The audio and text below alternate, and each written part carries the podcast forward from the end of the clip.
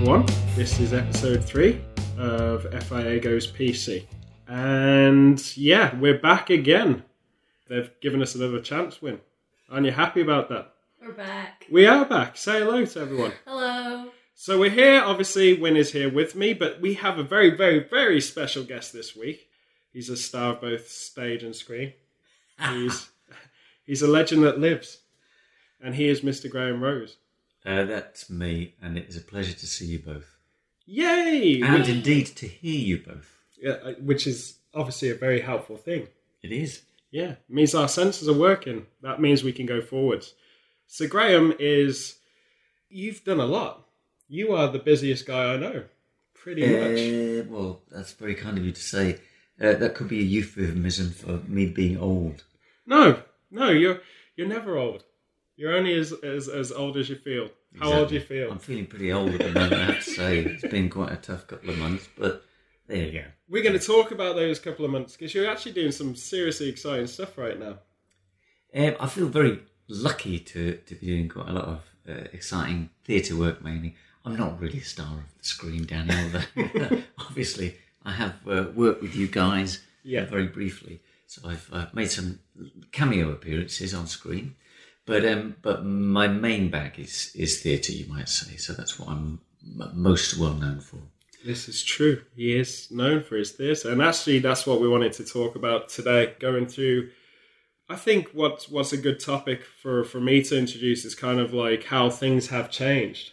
You know, going way back to in my lifetime. You know, going back to when I was a nipper, I I just remember theatre being quite. Um, you know, I wouldn't say there was more of it, but there was a lot. I feel like there's been a lot of changes in the last thirty years of my life and God knows the stories you've got going going through the through the years, especially recent. How how would you say that it's changed recently? It's, it's quite, um, recently, I mean, it's, I think theatre's always evolving, but it's quite difficult to to appreciate how that's it's doing that in the moment.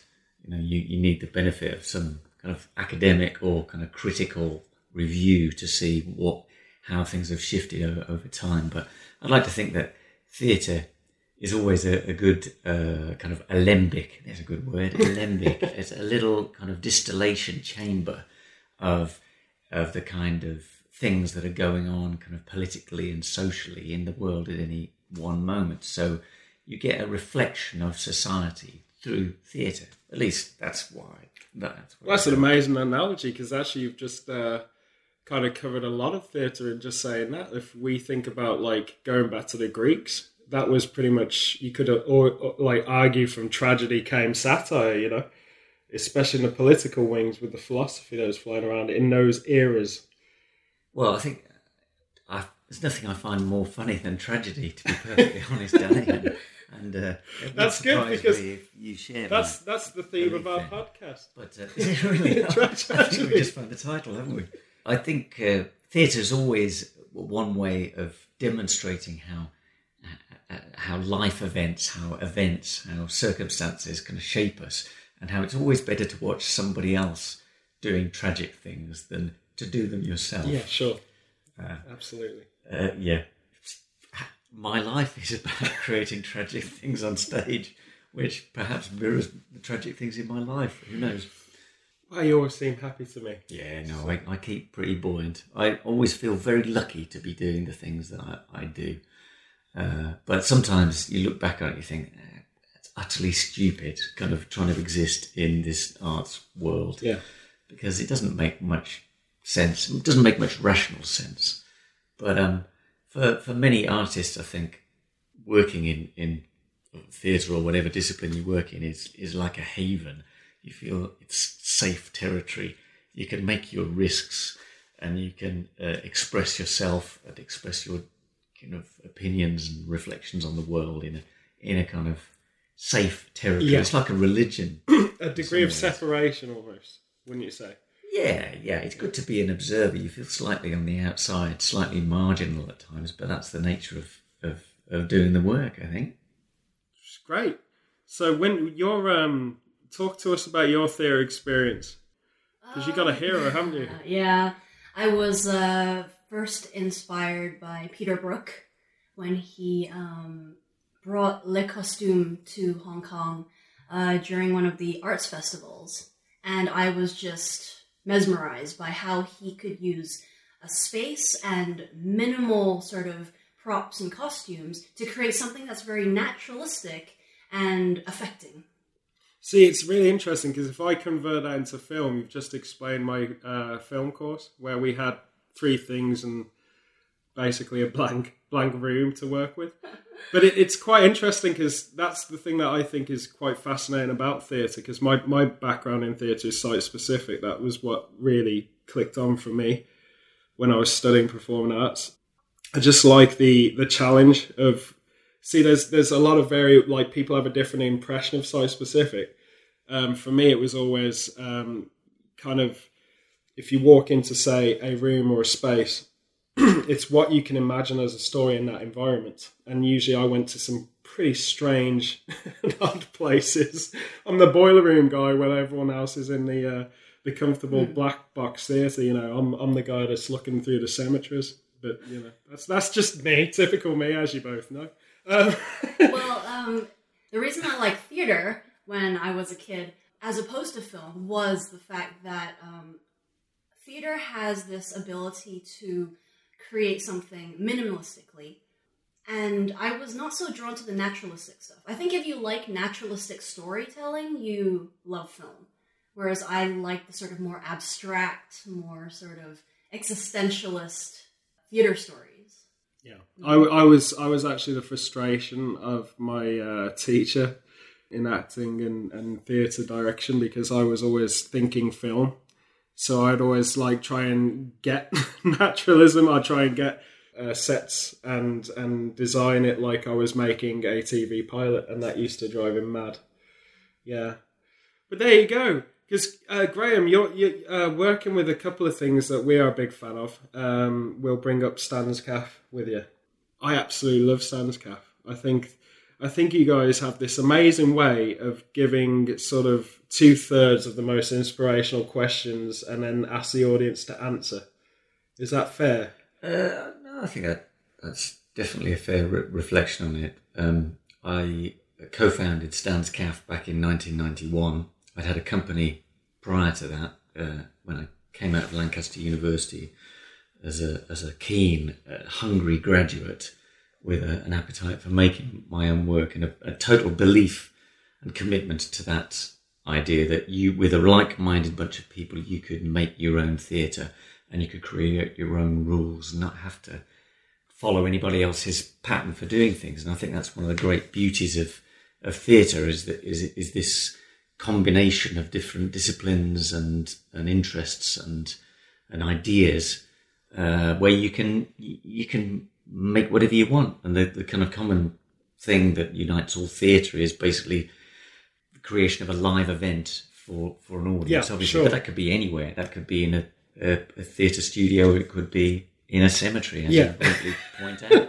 yeah, it's uh, cemeteries. I've, yeah, I've performed in cemeteries. yeah, so haven't, haven't we all? For that. I think Win's left the room in a panic at the moment. No, joking. Um, well, you kind but, of, um, it, it's the kind of crazy thing you do, isn't it? You have to. It is, but um, there's there's an excitement about space, and and and I think Birmingham excited me in particular because certainly when we formed the company, the the city was had been on its knees at the, at the end of a, period, a long period of post-industrial decline. Yeah, yeah and there was this glimmer of hope that things were going to change and the city was going to uh, reinvent itself. But as a young theatre company, we found it very difficult to get gigs. Uh, at the time, I think the small scale touring network, which was the mechanism by which theatre companies would take their performances to art centres, art house theatres, and wherever around the country, that was starting to crumble a little bit, that network. And so we wanted to make work desperately, make new theatre, but we didn't necessarily know where that was going to go. And uh, that's a source of frustration. So, uh, an early show that we did, we did in Moseley Road Swimming Baths, and that was prompted by a visit to that space. It's a beautiful, beautiful Edwardian, uh, kind of tiled swimming facility. Yeah, yeah, sure. It was built in uh, 1900, can't remember, 1900, something Yeah. like that. A while And, um, ago. A while ago, anyway. uh, we just sat in this space and we thought, I want to make a piece of theatre here. Let's just do it. Let's do it. That's actually you, And, and that's you- what we did. So that's that's great because I was just going to say off that before we carry on. Um, it's actually literally the sort of thing that um, got me into theatre too. I, I think we are really blessed in this area. A lot of people, um, when they think of the UK abroad, they always think London and they skip this area. But this area has so much history in it, and I think growing up near Stratford upon Avon for me as a kid was like we are so blessed. We've got we've got history everywhere, and when you when you think like that, and you, you I, I really appreciate Stan's Cafe because it's kind of very similar to our ambition in film. You know, like why we set a, a company up is for very similar reasons, and uh, it's just it's these fascinating things because where you said you walked into that swimming pool and you had that essential atmosphere, that vibe. It's it's that kind of old thing. You can smell it, but it excites you. You you, you just start in, envisioning something from the past or something very uh, renaissance, something very of, of now with almost a steampunk culture or something, you know. I, I had this experience in the weirdest place ever. I was in Hong Kong, and we'll get to Hong Kong later because we should talk about your experiences in Hong Kong too. But mm. for me, it was there's this Western market, and this is how stupid it gets. It was probably built in a similar era, so Edwardian, mm-hmm. maybe Victorian, and there's this bathroom at the top, and it has the same tiling of the old swimming bath, you know. And you just walk into this building, and you you come out of Hong Kong, as you know, which is like flipping everything, you know, on its on its face, and you're in a different planet, kind of in Blade Runner or something like this. And then you get to this space, and it was literally like being in England. This this bathroom, nothing else was, but this one bathroom with the tile, the scents, the atmosphere, everything like that was just like, man, I'm I'm right back in Stratford. Strangest feeling, you know. So anyway, bit of a hmm. tangent, but carry on. Well, spaces have ghosts attached to them. you Sure, know, they're yeah. animated by human activity and whatever that has been. And so you have to take all of that on board. You've got layers of narrative that precede you in this in this space, and that's part of the excitement of working in those buildings. Rather than a black box studio, you you get to totally control Yeah, yeah. all of the elements, and you create the fiction Yeah. you know, from bottom up. But in those spaces, there are already fictions that exist, and and what what we discovered from doing that in the in the swimming pool, we we did a a, a an interpretation of the King Canute uh, narrative. Why does that not It was surprise called me? Canute, Canute the King. Nice. And, and so it took the idea of Canute trying to control the waves, but the, but we also had a layer which was about the demise of the Prince Charles and Diana Sure. story, Sure. so, which was current at the time, a, a, a marriage that's on the rocks, Yeah. and that Charles trying to kind of turn the tide of opinion in a way uh, in in his favour, a monarch in waiting, Yeah. but but this kind of weight of history kind of being against him in a way. So the the narrative was multi layered, but the building itself, of course, it, aside from exciting us, it excited the audience. So we brought an audience in. They just they came because they they loved having the opportunity to nose around this, Yeah, this old yeah. building. and it's it's it's very exciting as an audience when, especially in this time, as you said. Um, I mean, I, I just about uh, can relate to what you're saying because it was kind of um, there was a lot of changes going on around that era, uh, especially in music, which is where I was thinking. But then you suddenly had this revival British uh, film uh, movement was happening mid '90s as well. But right at that beginning, you're absolutely right in saying that we were hitting this kind of dead end zone in Birmingham at the time, and um, it got exciting soon after. So it's almost these thoughts. If you can imagine at that time, uh, a lot of audiences, maybe even in the world, hadn't had that kind of experience because you were really kind of forefront site specific theatre at that point. And I'm pretty sure it's exciting anyway. Like I remember when I actually first met one of the first days I'd met Win, passing a decade, and she was working a site specific at the mailbox, which is this highfalutin. It's not actually a post box in the middle of Birmingham. It's actually a highfalutin, you know, a, executive kind of uh, luxury apartments with malls that none of us can afford. You know, um, and she she had a unit. Uh, her group. Who was you, the group? It was uh, with the Other Way Works. There you go. and we all know them, don't we, Gray? We do. I, yeah, I've worked with them a couple of years ago. I worked with them in, on a hotel-based piece. Yes, I remember hearing about that. Yeah, yeah, yeah. Hotel Radisson Hotel, and that went to different hotels around the country Yeah. as well. So That was exciting. That was an exciting idea. It, it was kind of like just to finish the point about site specific. I I saw then Birmingham's had very few things like London has this kind of stuff popping up all the time. It had it in Camden with uh, I think there was a Faust um, experience. uh, Yeah, it was in a warehouse. In a warehouse, yeah. That's right. So London always has these kind of cool things. I remember the first real kind of commercial thing was like a, a thing tied into the Alien films, and I had this at the Trocadero in London, and everyone was raving about that.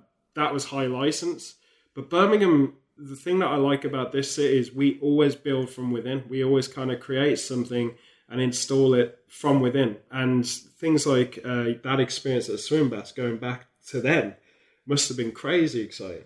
yeah, yeah, it was. Uh, but we, in a way, that we didn't work to anybody else's formula. We just saw the space and thought we we have to make this work. And ultimately, the idea, if you've got a strong idea, Yeah. you'll find a way of, of making it work.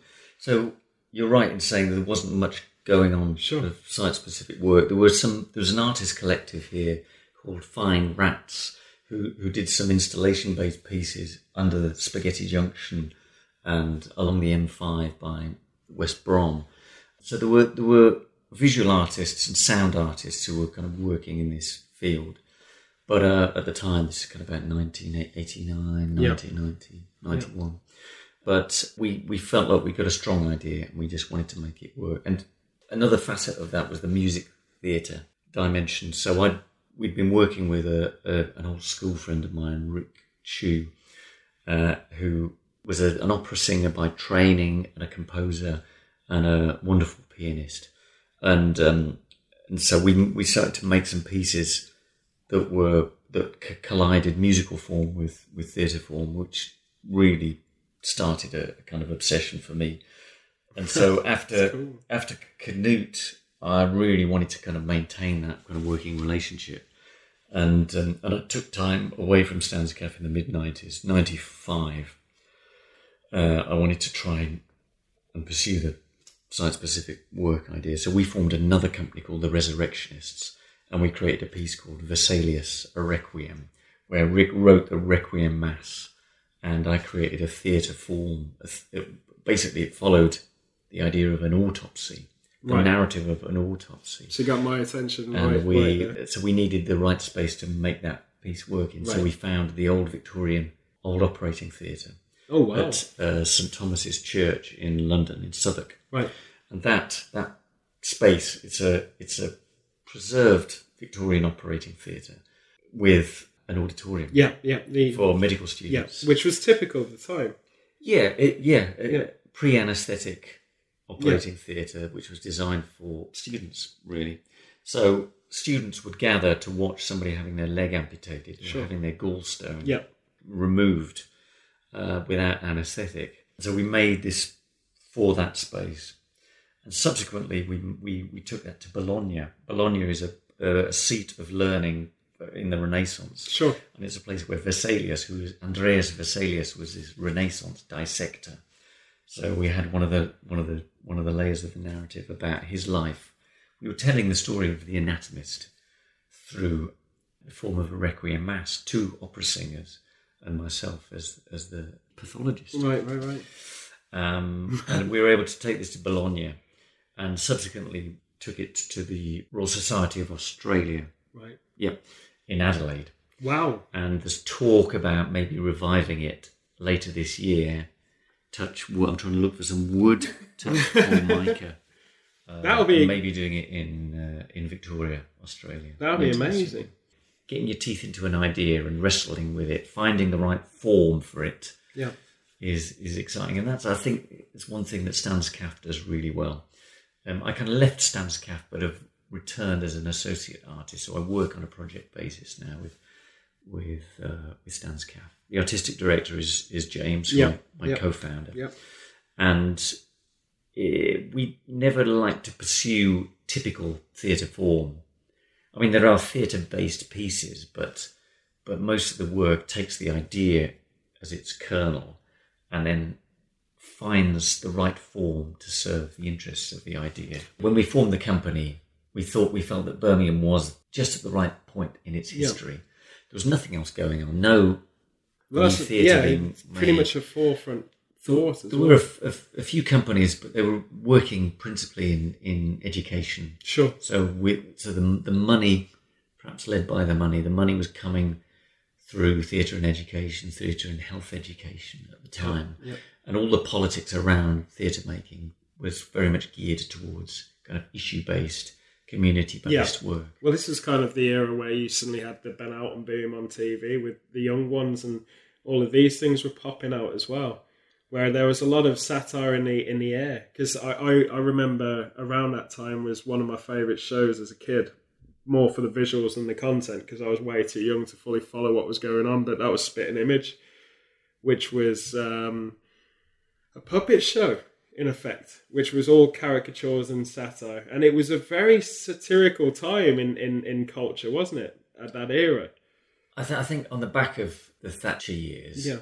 yeah, there was a, a kind of dis- sense of discontent, and the nation had been kind of brought to its knees in the sense that everything was changing. There's lots of change. Manufacturing industry kind of collapsed. Yes, really, yeah. certainly in this in this part And there of was the world. there was a huge youth movement. You got to think like there was a lot Yeah. of um, a lot of new things were popping up around that time.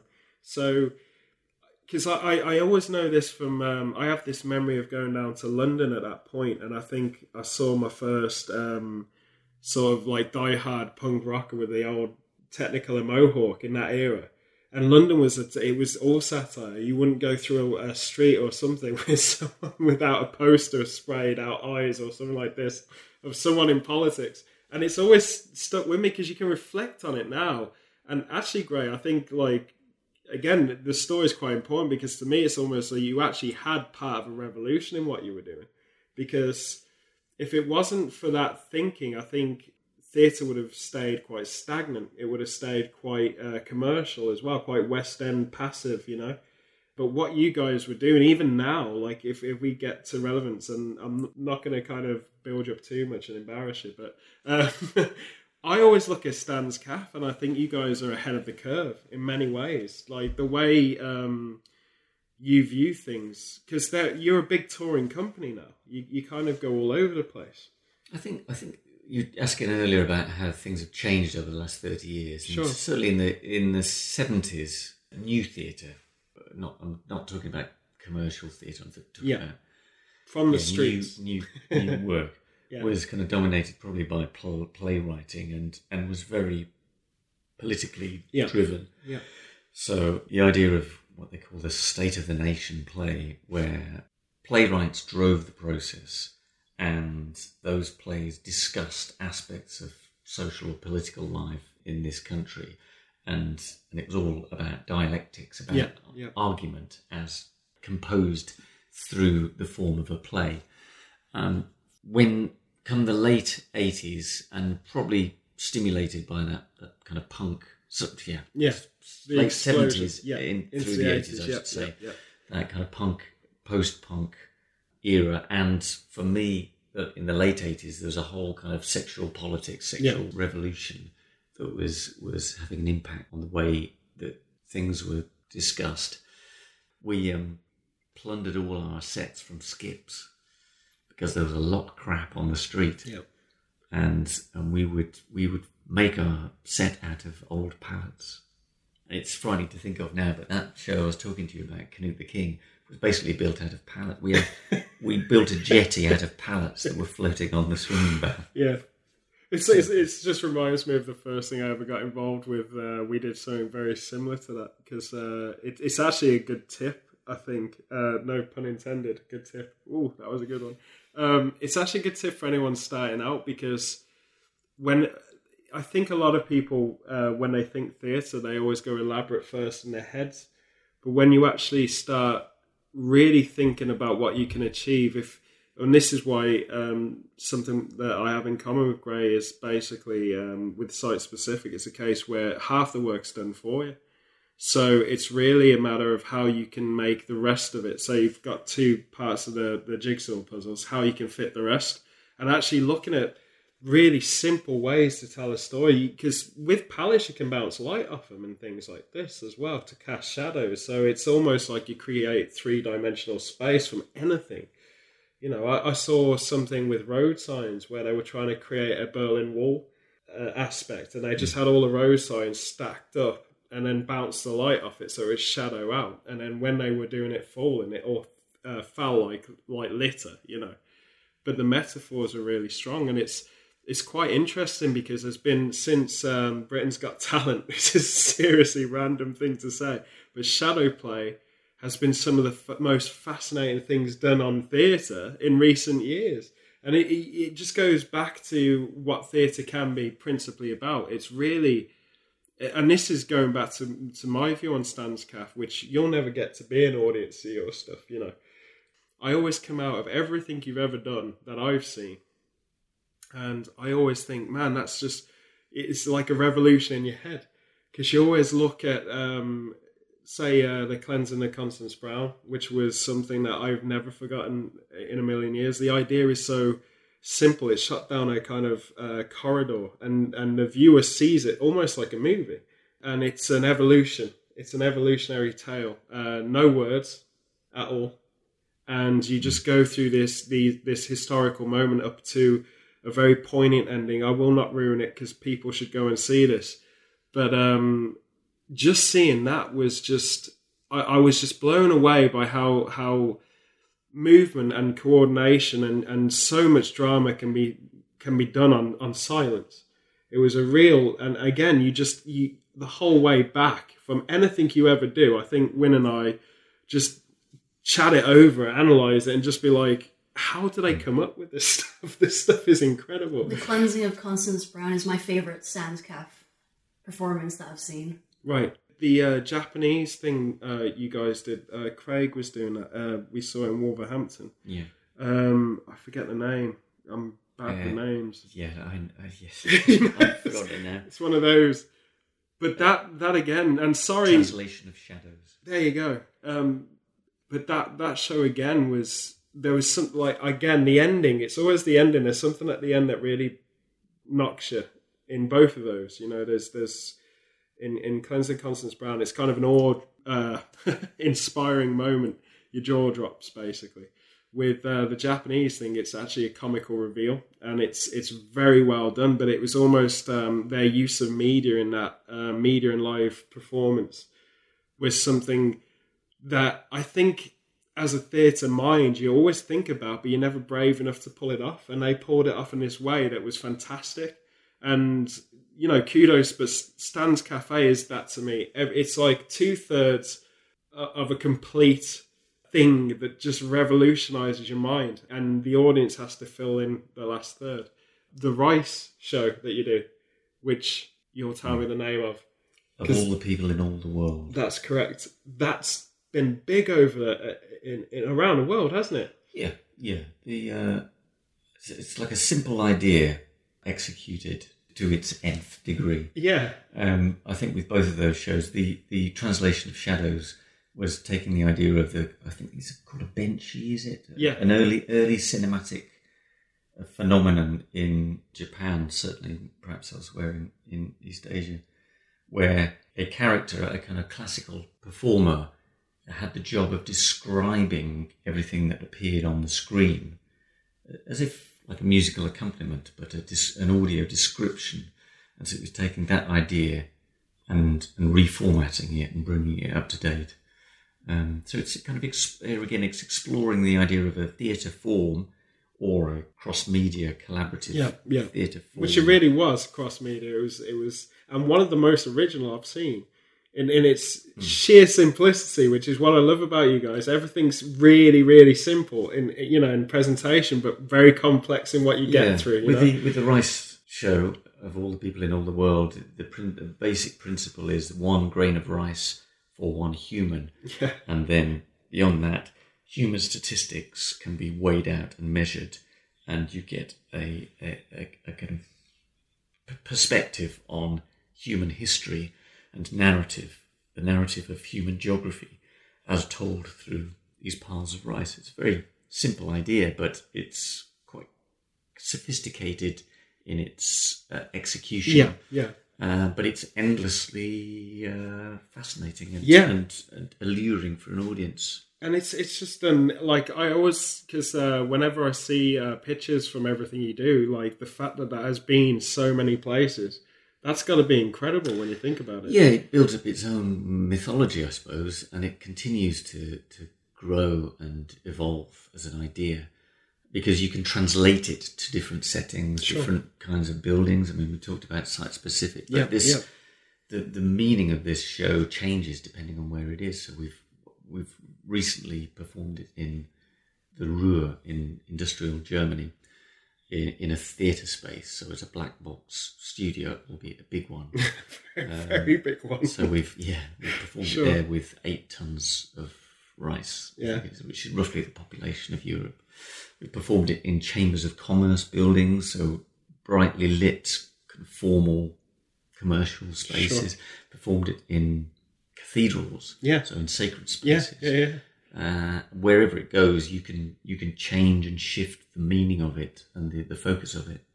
It's just fascinating because I I just think like um, when you go back to when sort of late eighties, early nineties, and you're starting this journey, can you, whenever you connect to anything in your work and you're you're constantly doing something, you don't have much time to reflect. But if you think about it, as the guy that started way back then, to look at this now and think, wow, we're we're going all uh, across the world with it. Doesn't that blow your mind? It does, but you you know you have dreams. You even if you you don't have high expectations necessarily, but you you dream that it might be possible for you to continue doing this and to you know put- the idea of realizing a simple idea from from you know a sketch on a the Sure, back of an sure, yeah, envelope yeah. And and making it possible and then taking it anywhere is a, is a dream. Getting a gig in Stockton on Tees, which was the first ever gig out of uni that I got, seemed like a dream. You know, Yeah, of course. making Yeah, it real sure. Yeah. and performing to you know 50 15 i don't know how many people it was at the time is terrific you're actually putting it out there uh, but you know having had the, the opportunity to take shows to australia or singapore or indeed hong kong Hong Kong, yeah, which we'll Um, get to now in a minute. america it's it's a it's a dream yeah i feel very lucky Well, I think it's amazing. I think it's a testament to who you are in theatre because it's it's our place to remind you how, how you're a hero to us because you really are. You know. Well, it's you know, it's a, it is a bit of a dream, and it's you, you hope that it might be possible to to do these things, but uh, but you don't often get a chance to reflect on it till, Yeah. till afterwards. Yeah. you just have to see it through, and it's coming back to Win's reference to Peter Brook. What I remember from my own my one uh, experience of seeing the Peter Brook Company, and that was in uh, Hanover, I think it was at some point. Hanover, a building called the Orangery in in in, a, in a, a suburb of Hanover. It's just that you can smell the commitment. You know, the just the the commitment to that idea Yeah. was absolute, and and it transcended all of the mechanics of of of making the piece somehow. There was an absolute dedication to the subject matter which hit you very, very strongly. And you didn't have to know what the piece was about. This, as it happened, it was being performed in French, I think. Right. Right. Right. Uh, yeah, stand to reason. I didn't really understand Yeah. what the piece was, Yeah. But the commitment to the material was so strong Yeah. you could not help but be swept along by that. Sure. And I, I think that's also true. You mentioned Constance Brown. I think I think it that's a, a good example of a piece that that has momentum. It has drive and commitment behind it, Well, it, it and you're covers. sucked into, I think into the, the world thing- of that. And I think the thing that's quite amazing about Constance Brown is that it covers so much emotional uh, spectrum. You got things that make you laugh out loud. You know, you got things that tear you up. You know, and and make you think. Like it's it was just fascinating. I don't. It's almost like to me in in the film world because that's kind of predominantly my my universe now. But David Lynch generates that kind of atmosphere that you guys covered in that, and and that's saying a lot. It's almost like you live in in a dream world Mm. you know I felt like I was traveling through time and space, Yeah. even though it was one space. Yeah. The layers of story in one narrow corridor. Yeah, well, this was at the um, this was at the side of uh, one of the uh, areas, not even a theatre, but an area within uh, the Warwick Art Centre when we saw it. So it was tucked away between. It was almost like a back alley Yeah. within the theater. Yeah, just to set it up for the, the people, um, really, if you get a chance to see Stan's Cafe on, on one of their tours, you should check them out because for me, I think the reason that I'm it's kind of my battle with theatre was always that I always wanted to get involved in site specific. I always believed that was the truest form of theatre, which really because I, I think the challenge for me is you need to um, get people questioning when they leave, and you need them to not only escape and be entertained, that is important, but really think and feel. And as you were saying about Peter Brook, it's like um, when the when theatre is that commitment and and everyone is committed to the performance, it, it's quite amazing how long it lasts. It's a film can last in your head for a week or maybe two. Theatre can last for years and years and years, if not forever. When it really hits you hard, you know. Well, with Peter Brook, I think one of his sort of areas of experimentation was cross cultural, cross linguistical, cross language. Yeah. Uh, because in developing his style, he took his company to Africa. And when there is no language communication, Well, it's also radical as well. That's a that's a how radical can you tell thing. a story? Yeah, sure. Yeah. And someone of that prestige in that time, because I'm guessing that was when when would that, that have been the African trip? Possibly Uh, I'm not sure. 60s. Probably, yes, 60s Yeah. or 70s. Yeah. that's just the the testament of how powerful theatre is because there is almost no um, when it when it's like really committed and it's really organic and real. Again, I call it from the streets rather than from sort of a prestigious elitist place uh, like Broadway or the West End. It's not saying that that's completely true of those areas, but when it's sort of indie or fringe, or the ideas are very um, for the people, you know, from the people to me, it's quite amazing that theatre has never run into um, any any of the stigmatic stuff that film walks into quite frequently. It actually opens minds rather than closes them. Film can close minds in, in a heartbeat. You know, if you watch something that offends you, you're done with it, and then it's controversy. But theatre always makes you think. Sometimes, of course, it can be controversial as hell.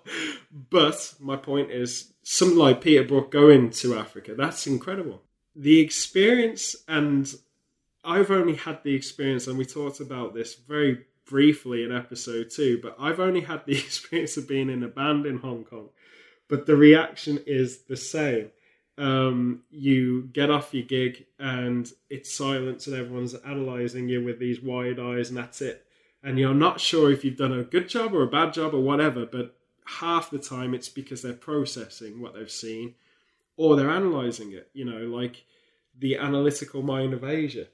And you had an incredible experience in Hong Kong, hey, with John Holloway. Uh, yeah, I, Jonathan Holloway is a long time collaborator of mine through Redshift. He's a founder of Redshift Theatre Company, and I uh, joined the company for three touring shows in the late 90s and and then joined the board of Redshift. And subsequently, I, uh, Redshift actually kind of closed as an ongoing concern as a, as a funded company. Sure. But um, but Jonathan continues to make work, and he was invited by Chung Ying Theatre Company, who are the, one of the rep companies yeah. in Hong Kong. They really To, are. um, just to set that up for, for people who don't know, they are one of the biggest companies from Hong Kong. Yeah, the, uh, the Chung Ying Theater Company was established during uh, colonial rule, so it's one of Yeah. the oldest. Yeah, it's very reputable. Chung Ying being Chinese English. Yeah, And it started company. out as, a, as an English speaking company yeah, That's right. sure. with its uh, founder. But uh, the has kind of grown and evolved since then and is now, yeah, it's got quite a considerable output Yeah. of material. But uh, one of the ambitions in recent uh, years was to try and restore part of the English language program in their in their um, scheduling. So they uh, commissioned Jonathan and uh, some Western performers to, to go over to work with Chung Ying Sure. and uh, work on his adaptations of Jekyll and Hyde, the Robert Louis Stevenson story, and then A Tale of Two Cities, the Dickens. Uh, Jonathan's adaptation of Les Miserables, Victor Hugo's Les Miserables, the non-singing, non-dancing yeah, version, the story I version. Yeah. add, had been produced by Chung Ying in the early noughties, I think perhaps 2005 maybe, with Peter Jordan uh, directing, and that was in Cantonese. Right. Oh, that's So, so that was that was earlier on, but uh, they really liked Jonathan's adaptation, and I think it may have had a second outing since then. sure. But uh, but it, it, it seemed natural that Jonathan would be invited over and and, and do it again. So um, I went with him as a as a long term collaborator of his. I, I, I went and I And you had you had Win as your host, didn't you? Yeah yeah it I was was around. it was You Fabulous were you were giving be him the to- tour. You were giving Graeme the tour. I, I had to live this vicariously through photographs sent in a digital platform, top secret. it was fantastic being being in Hong Kong and being able to see you there on your home turf and getting a proper tour of uh, of the island and and the, the in new territories. So uh, it was quite an overwhelming experience, I have to say, being in Hong Kong that first time. Yeah. Because for anybody visiting the first time, Yeah. it is an overload. It is. Well, it, this In is so many ways. this is a, uh, a very much how anyone who's ever been to Hong Kong, pretty much longer than a week, always comes back with this disclaimer of, so when you go, you are going to be so overstimulated, you are not going to sleep, everything's going to be intense, and it's going to hit you like a, a lump of lead. You know, it really is that though. It's I think what it is, um, especially when uh, you're situated on the island, and that was my first experience on the mid levels when I was out there working my dad as a teenager. The island life, especially from us us guys from the Midlands here, you know, rural England sort of thing, it's so super city, so intense like half living science fiction and half living in the past. You know, it's it's just absolutely incredible. And you know, when when we'll never have that experience, so to speak. So we all have to speak like the tourists go in there.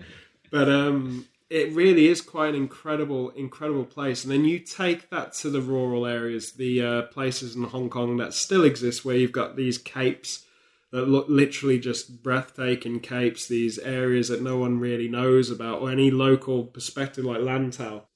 When you see all of this, you literally that's what you want to see. I feel like that that's the Hong Kong you want to know. I think it's very uh, important to get a perspective on where you are, and, and if you're working on the island, we were we were based in uh, Wan Chai Yeah. and uh, working on the mid levels, Yeah, uh, but it wasn't until I got some perspective and went off the yeah, island yeah. that I started to understand what Hong Kong was, and actually visiting the new territories was a breath of fresh air. Yeah, yeah. No, it is. It's exactly that, and I think it's a good tip because that that's pretty much all the tourism information you really need to have about Hong Kong and survival. Get off the island. No, I'm joking. Well, Um, it's, a, it's a bit uh, intimidating, I think, if you don't have a friend or you know a guide to go into the new territories because not everyone speaks English. So you- you're really thrown into the deep Yeah. end, and it, Yeah. it can get uncomfortable for some people, which is why they stay on Kowloon and the island. Well, we we had that experience uh, when your cousin came over from America, and he can't speak Chinese, and I can't speak Chinese, and I was at work. and you're at work, and we I just took him out for lunch, and number one in the area that we were, um, no one spoke English, so no one would serve us from through sheer panic. And uh, it wasn't through anything technical. It was because no one had the courage to use English. They were all a bit shy and withdrawn, and uh, what it it is, what it is. Uh, but we were there for it must have been two hours before anyone served us, and then you get this brash waitress coming out of nowhere, like, "Oh, I can speak English. Hello, everyone," you know, which is great. But it was tough. I mean, it, it it does get tough in rural Hong Kong, but you do survive. You find ways. Um, Get a friend. get a friend. That, Yeah. that- isn't that true of most places? Get a friend. Being visitors, it's like anywhere on earth. If you're not from that place, you see it in a totally new light, you know. And anyone that's local takes it all for granted. So to kind of get very exciting um, thoughts in these places, it's almost like one of our ambitions. I think the three people in this room is to kind of link forces and try and uh, wake up the the old uh, art gene because it's at the moment it's all it's all kind of slowly in a coma. I think there are real opportunities at the, at the moment, and I think there is a, an appetite Yeah. for cultural expression, from what I can gather. Hong Kong is going through a period of, of transformation, Yeah, it is. Yeah. and I think I think local people are very conscious of of their the complex historical roots, Yeah, the layered yeah. uh, Well, identity. Actually, Graeme, it's actually going back to punk rock right now, Hong Kong.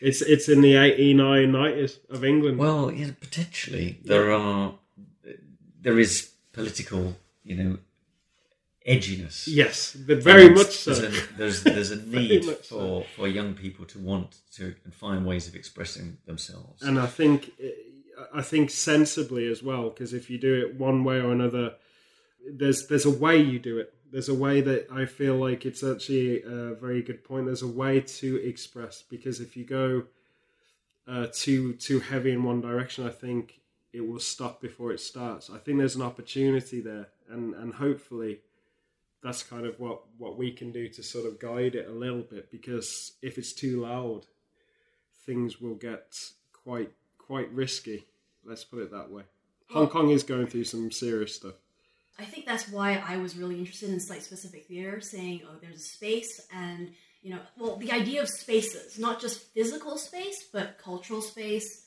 space of language. You mentioned uh, Hong Kong's identity.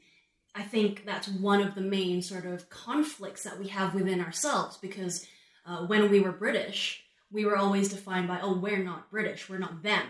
yeah And now that we're Chinese, we're like, oh, but we're not Chinese, we're Hong Kong. And there's this, the space of identity in Hong Kong is very confused, I think. Like the older generation will say, oh, yeah, I know, I'm, I'm from China. yeah Um, but the younger generation is like, but I don't want to be that. I don't understand that. I don't have that it's it's actually quite similar to what i would say the uh, british born chinese or the uh, the american asian kids uh, it's that non-relatability because they're from this super city because they're born into it they don't know anything else so to them hong kong is their country and rightly so because that's what it's obviously mentally going to feel like It has its own culture. Totally, and I feel like this is, uh, and this is a little bit of a serious point here, um, but something that we've been very passionate about, Win and I, has always been to try and utilize art to be exactly what you said, the buffer zone. Because if you if you deal with the situation, it, it- art is a really good way where you can creatively make your point across without really offending anyone. Just give them food for thought, and and obviously sometimes that is what these situations require is food for thought. So it's respectful on both fronts, um, but it makes the point you need to make. Uh, and for an audience to walk away analysing is a lot better than walking away like a, a, a mass mob with pitchforks. I suppose, yeah, and the question I would have, I suppose, is what is the place of political theatre in Hong Kong? I'm not sure that I necessarily was exposed to it or. Well, it would be much of it. Cantonese opera classically. Cantonese opera was, but uh, of course there is no modern Cantonese opera. But that's Well, possibly I- an area you'd want to assess, really. You I know? actually watched um, a Cantonese version of Dario Fo's Can't Pay, Won't Pay, and Dario Fo is famous for political, you know, satire. And uh, obviously, being in Cantonese and having uh, actors from Hong Kong, and I think there were a couple from China because uh, they had uh, a slight accent. It was an interesting approach, and obviously they brought some issues in, and that's great. And I thought it was great until the end, because the thing with Hong Kong theater, when they bring politics into it, they give you a message and they ram it down your yeah, throat. yeah, it becomes Whereas- propaganda. Yeah, whereas uh, the and I wrote about this in my blog when I reviewed it. Dario Fo's uh, take on political satire is that I present to you a situation and you take from it the absurdity and what's wrong with Sure. it, and you go off and change it. Well, it. that's I think that's my point, and it's always the philosophy of saying, um, as artists, I mean, even if you're internationally coming into Hong Kong, which is much needed, uh, a weird sort of off kilter thing. But Liverpool, my my football team, sorry, Gray, you're a Birmingham fan. Uh, different leagues, so we're all peaceful here. Um, but basically, they've just landed in Hong Kong. They're doing a tour, like pre-season tour. The response for them uh, is like kids taking weeks off from their jobs to just hang out with a team. It's absolutely insane, and it really. This is what you got to understand because in our news, we always see Hong Kong in this kind of political mess right now with the politics, with the uh, protests, with just just the insanity of it. That's all we get from this side through our social media, through our press or whatever. But this is when uh, Hong Kong really shines to me. This is the good, the positive side. You always get amazing positivity in the kids. They're they're wide eyed and they're eager to learn. They're eager to uh, have that exploration, that adventure. Case in point, a rubber duck turns up in the harbour. Do you remember that? Did you hear about that? The big inflatable, yeah, Yeah. big inflatable, and everyone's going mad. There's pictures everywhere and all of this stuff, and it really, it's almost that thing that you just need to push that imagination button, and you've you've got everyone thinking, and so, and this is getting a bit planny when we're including the entire world in this plan, but to me, it's almost like the exciting thing about what we can do or what we can bring into Hong Kong as artists is a voice where we can passively tell a story without propaganda, because there's propaganda on both edges of every argument in, in politics, especially. It's usually in the form of a rant, isn't it? Like you have to accept this is the only path of thought or whatever. But there is a passive way you can deal with it uh, through the most abstract narrative you can think of. It could be a retake on the Lion, Witch, and the Wardrobe and deal with it. You know, Or arguably the very act of, of making theatre Yeah. uh, uh, self having your own self expression is a, is a political act. I It suppose I mentioned indeed, earlier yeah. that I hadn't necessarily seen anything that was kind of on the nose politically, Sure. other than little gestures or the appearance of certain coloured umbrellas in a certain scene. You know, Exactly. very Yeah. subtle, or or, or the, the narratives focusing on human personal relationships, Yeah, but there might be other kind of yeah, layers undertones. Sure. of Sure. of metaphor that, that were lost on me.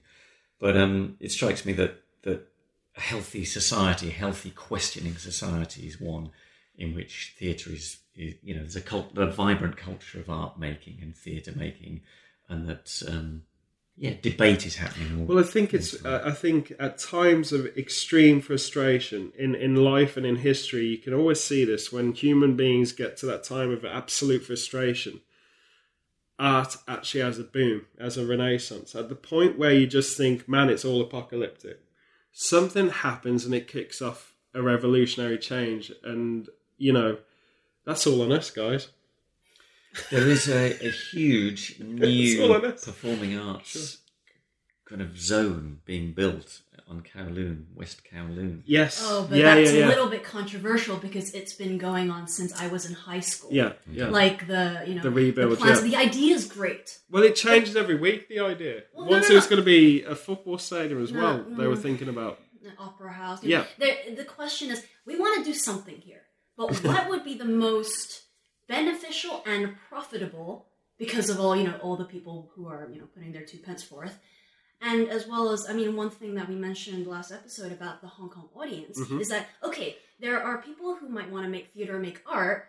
But what about the people going to see it? Because Yeah. it's not a big thing. Like going to the theater in Hong Kong is not a, a regular, you know. Well, this is a vital Occurrence. thing to state as well. Like there isn't an audience as much as there are people in the audience that want to do what you're doing or think they can do it better than you. That's where Hong Kong is at. So if you're in a band, for example, most of the people in the audience are there to take notes of how to improve their own band, or they'll look at it like, well, I play guitar too, and most of the It's people like in the audience, yeah, yeah, pretty much networking event. Like that's that's literally what it is. The audience numbers are very very little, mm-hmm. and in performing arts or theatre, even film, most people are students. Either uh, being told you must see theatre so you can learn English, and it's coming to you soon in a classroom near you. What a great promo that is! Um, or if it's film, it's literally a cult following for Marvel because everyone else is watching it, and most cinemas in Hong Kong are where kids sleep. They get their two minute, their two hour power naps. You know, um, in between crazy intense life. So what really has to happen is an audience has to be established as an audience. It's okay that we're networking and we're all a, a massive cluster of artists, but can you imagine if everyone in your city is an artist and there is no audience because you're all an artistic audience? Well, know? I think that's part of Hong Kong's development because I mean, like at this point, the artistic side is really developing. When I was studying uh, in school, I went to university to study theater arts and English, oh. and my brother went to university to study philosophy. My par- you know, our parents are really liberal in that sense, and everyone was asking them, "What are they going to do when they come out? One theater, one philosophy. That's like everyone else is an accountant, gonna, a doctor, a lawyer. You're going to create your own theatre company called the Philosophy of Theatre. Everyone was worried for my parents. Neurodrama. It's a new thing. Neurodrama. In what way can you encourage uh, the, the, parents of, of Hong Kong young people to feel that working in the arts is going to be worthwhile? You have to make it. Unfortunately, you have to make a com- commercial validation to the point, uh, which has happened. I mean, if you take uh, booms everywhere in the world, again, I was talking about this big renaissance because it's happening everywhere a lot of people's belief in art is drifting unless it's Hollywood or London or New York or somewhere like this, um, and then the whole world flocks in these three cities, you know, and everywhere else gets ignored. And the reason for that is is literally about commercial uh, validation. If you suddenly uh, made a parent think, well, being an actor is more beneficial than being a doctor, you're competing with that, you know. It, it's what pays the most, and what we have to do, I feel, is um, if you create the right movement where jobs can form in around that movement, especially somewhere like Hong Kong, where you take a concept that that boosts merchandise, for example, or helps tourism, or does both, combination. You've suddenly got a textile department working on t-shirt prints, cap prints, all of this stuff on merchandise, You've got the the tourist board having places that become more famous because they've been featured in a movie or whatever that the world is watching, and that's what we're dealing with a global audience for the first time in human history. We truly have a global audience now, and taking advantage of that makes it a valid thing, and it doesn't necessarily ruin the art. We like our fringe art to not be these conglomerate thought commercial juggernauts, but even when, say, um, Stan's Cafe goes to Hong Kong and creates a line of Stan's Cafe t-shirts, because you can, for relatively cheap, and take that on a band tour around Hong Kong, just that logic proves that you can you can bring money in through multiple sources. But you know, that's just a crazy, hmm. stupid little example. But that's kind of what you got to do. I think you're competing with that commercial validation of the art, and once that happens, every parent in the world is going to support it. You just need to create the boom. We had it. I mean, both of us had it, Gray. Like when we were kids, there was movements in music. For me, it was Nirvana, and for you, it was the late stages of the Beatles or whatever. And if you can imagine those booms and what that did around the world, everyone suddenly went off and bought themselves a Fender Stratocaster. You know, I think uh, disposable income when you were a teenager went on on records, went on seven inch records or albums. Exactly, uh, and, sure. and and that's that's how musicians made their money. People, musicians don't make their money out of uh, of recorded music anymore. Yes. yeah. Well, now it's the other commodities. A, now it's it's the the ticket yeah. sales or the or the merchandise. You know. Yeah. For me, it was always um, you've got to see theatre like you once viewed a rock tour because literally if you think about it, even Chinese opera, even the Cantonese opera, if you suddenly did all the music on uh, full orchestra, electric guitars with a full kitted out band and jazzed it up for this current era, uh, all the paint becomes UV ultraviolet. You do all of the performance with a backlight, and I'm telling this because it should happen. You evolve the platform. It's still the fringe theatre. It's still doing everything that we all trust and believe in as artists. It's not selling out, so to say but you can make it a tourable thing. Suddenly you've got this viable gift shop. Suddenly you make that part of the performance. You can sell um, key rings in the shape of props from your performance if they're iconic props, you know. And suddenly, especially if, it, if, it's bound up in the kind of concept, yeah, the, the broad concept, yeah, yeah. You, I mean, you, you could you could that. get sponsored by uh, by a rice company, eh? Uh, believe me, Tilda come in. And have their name all Just over the it. enormous expense of I know, of, uh, of, of bringing in rice already Yeah. requires quite a bit of Sponsorship for sure, yeah. But yeah, we, uh, when I was directing uh, a few years ago with a Kiln Ensemble, and we Sure, a yeah. piece called The Furies. Which These are was- another local. yeah, group, local yeah. artists. They came out of Birmingham University. They're Yeah. graduates of 2006, I think. And um, they uh, we, we made a we made a, a, a terrific piece. I'm very proud of it. It's a music theatre piece that was a kind of full concept thing Yeah. where there was a kind of merchandise. Yeah, there was. We saw You know, it. we had the Yeah, t-shirts Yeah. and buy this and that Yeah. and uh, and um, it's a tricky one anyway because you, you don't want that to kind of take press you know tip the balance but just getting the gigs in the first place is incredibly difficult and one of the problems there we had is because it, it was neither a gig it was not in the gig yeah, camp, yeah, yeah, or it yeah. wasn't purely in the theatre camp Yeah. it straddled In, the in two the middle, yeah. which is for me where all the interest lies. You know, when you collide those art forms, when you collide audiences, when you're you're working a kind of hybrid thing and finding new territory, that's where exciting original things happen in Yeah. my mind. But I mean, Whereas in, in, audiences take a bit of time to catch up. They do, they do. And in closing, um, one good example of just on a positive spin would be my experiences uh, with the RSC and the growth being from Stratford. The RSC, before it had the whole revival, which I think was a lot of American money financing the revival of the theatre and as such, their branding now is exactly what I'm talking about.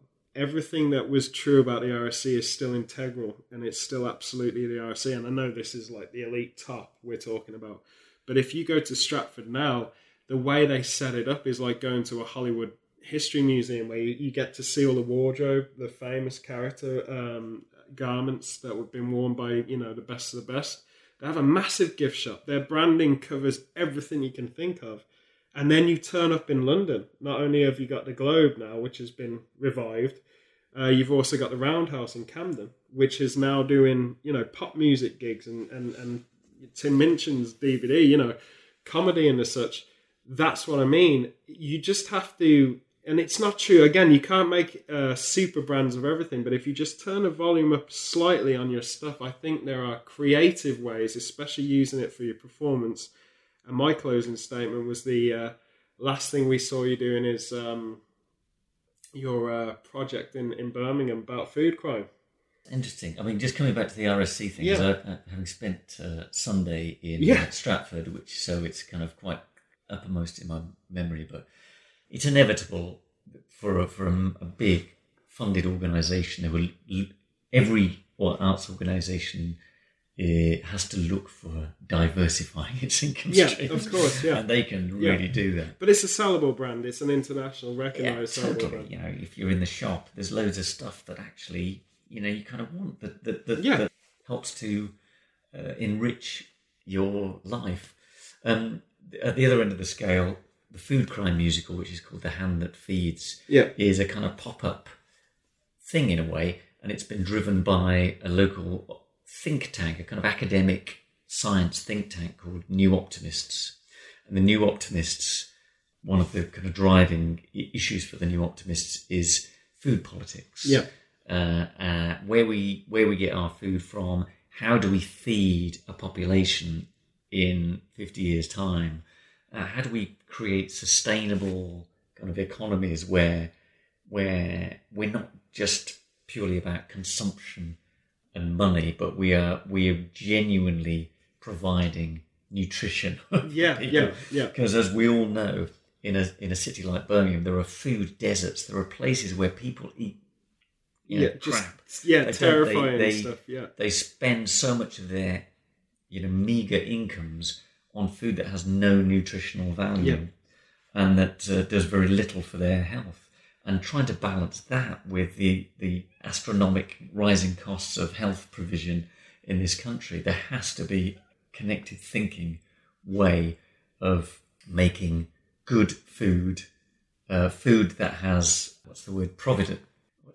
Provenance. Provenance. That's the word I'm searching, Yes, yeah. searching for. Yeah. And uh, with the hand that feeds, uh, we it focuses on food crime yeah, And in a nutshell, food crime is about how we can prove that what we are eating is what it says it is. Yeah.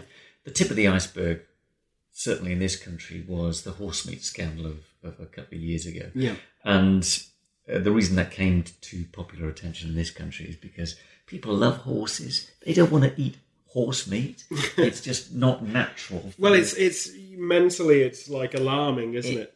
Yeah, for it us. is alarming Yeah. because we yes because we don't see horse As meat no, being- no, as- we see. meat. Yeah, we respect horses. And the only reason this this was discovered is because scientists in a lab working for the Food Standards Agency happened to do a DNA Sure. test on some dodgy lasagna. Yeah, yeah, yeah. You know, and and that story is still ongoing. There's a guy who's just been jailed for procuring horse meat Yeah. from Eastern Europe or whatever.